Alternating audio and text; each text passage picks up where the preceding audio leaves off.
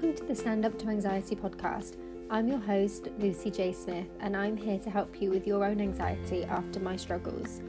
This podcast is full of practical, simple tips and techniques to help you stand up to anxiety. For more support, resources, and to become a member of the Mental Wellness Club, please go to my website, lucyjsmith.com.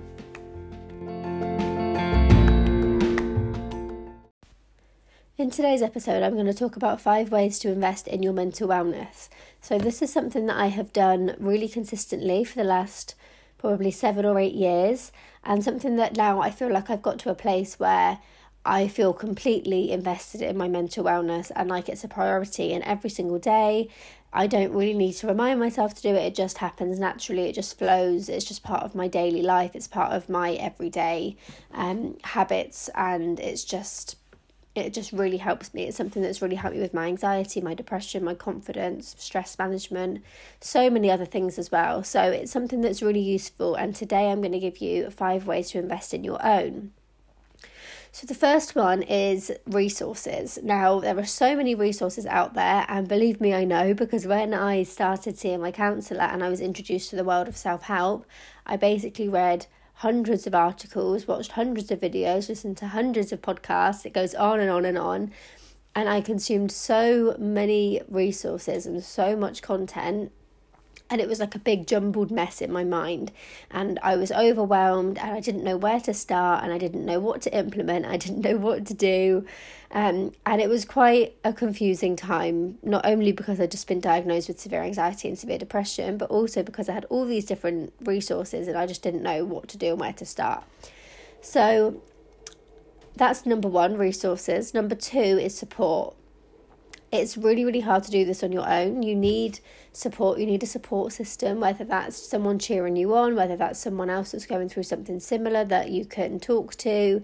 Support is really, really important. Also, professional support. So, I, I went to see a counsellor for several sessions. I know that lots of other people go down that route too. So, for me, that's something that really helped not only did it help me um, with my mental health issues, but it also introduced me to the world of self help. So that was another bonus.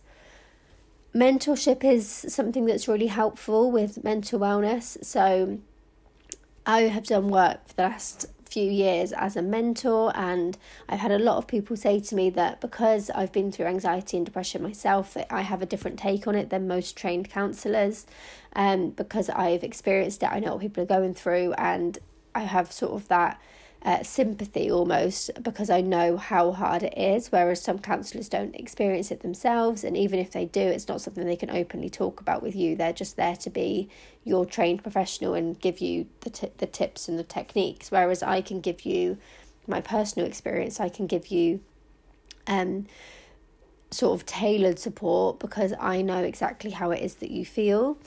Um, Accountability is another one. So it's really hard to get consistent with anything if you don't have accountability. So for me personally, I love when other people know that I'm working on something because it means I have to follow through, I have to do it. So imagine that you're getting into self help, you're looking at all the resources, you've asked for the support, you've got the mentor. The last thing you need basically is accountability. You need someone to be there checking in with you every week saying, Have you done this? Have you done that? How did you find it? How did you get on? What can you improve? Asking you all those kinds of questions to really reflect on how you're feeling, but also to get you motivated to actually stick to them. So, if this is something that you think is going to be something that will help you in the way that it's helped me, then I would really suggest that you join the Mental Wellness Club, which is my fifth way to invest in your mental wellness because it does all of the things I've just talked about. It gives you all the resources, it gives you the support. You have the mentorship from me and the live Q&A sessions every month where you can ask extra questions and you have the accountability of the group environment and also of my one-to-one support within the group to be able to reach out, tell people what you're going to do, and then ask them to check in with you every week, which I'll be able to do, um, and make sure that you're actually following through with the resources um, that you are learning. So I think for me personally, a group environment to support your mental wellness is the most important thing because it feels so lonely when we struggle with anxiety in particular. We feel like we're the only one in the world with these worries and that we're the only one with these struggles when actually that's not true. So, being surrounded by other people on the same journey can be really inspiring, but also it can be really encouraging and show you that other people are feeling the same. You're completely not alone, it is normal and you might see people further along in the journey and think, wow, I really want to get to the place that they have. Maybe that's how you feel about me and my journey. Going from anxiety, not being able to leave the house, not being able to drive, really struggling to do things like go to work or play the sport that I loved. Going from that kind of person to the person I am now, where I am really, really confident at work. I have no anxiety when I drive anymore. I have no anxiety when I go shopping. I have no anxiety when I go to the gym.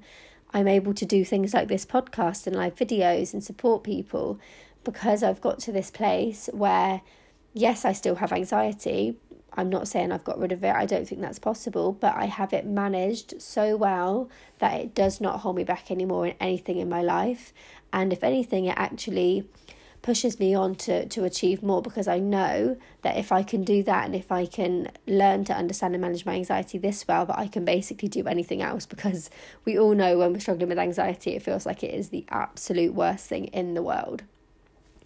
So I hope you found that really useful and that you come and join me over in the Mental Wellness Club. I will leave the link in the description to come and join us. You're going to get everything I've mentioned in this episode resources, support, mentorship, accountability, plus so much more. Um, so I hope you come and join us, and I can't wait to see you over there.